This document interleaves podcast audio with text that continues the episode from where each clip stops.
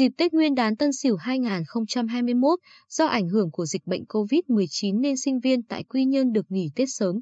Thay vì về quê đón Tết bên cạnh gia đình, nhiều bạn ở lại thành phố kiếm việc làm thêm. Song cơ hội việc làm không còn nhiều như những năm trước, dù mức lương trả cho sinh viên trong những ngày nghỉ Tết luôn cao gấp nhiều lần ngày thường.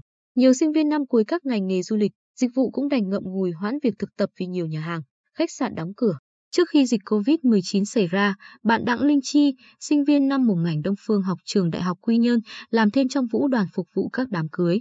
Công việc khá nhẹ nhàng lương lại khá cao, nhưng sau khi dịch COVID-19 xuất hiện, hầu hết các chuỗi nhà hàng, khách sạn đóng cửa, các đám cưới, tiệc đều bị dừng lại nên công việc của Chi cũng bị ảnh hưởng. Chi cho biết, để có tiền chi phí thêm cho sinh hoạt hàng ngày, tôi xin làm việc ở một quán cà phê gần nhà. Quán cà phê có phục vụ bán mang về, nên suốt mùa dịch vẫn hoạt động ổn định. Cũng theo học ngành Đông Phương học, bạn Phan Thị Thu Hoài cũng từng làm việc bán thời gian ở nhiều cơ sở kinh doanh. Trước khi dịch bệnh bùng phát, Hoài làm việc ổn định tại một quán cà phê lớn, sau đó phải nghỉ việc vì quán đóng cửa. Sau khi mất việc, loay hoay một thời gian, với giọng hát khá tốt, Hoài kiếm được công việc hiện tại là live stream Bigo. Công việc linh động về thời gian, thu nhập có được giúp Hoài trả tiền nhà trọ và mua sắm các vật dụng cần thiết, tích góp để đóng học phí. Xong, không phải ai cũng suôn sẻ như thế.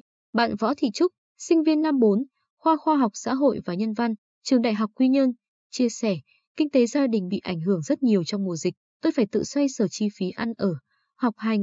Vừa được nghỉ Tết, tôi đi xin việc ngay.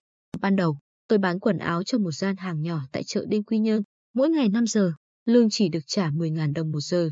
Sau đó, tôi phải tìm thêm công việc nữa cho thời gian trống còn lại để có thêm thu nhập.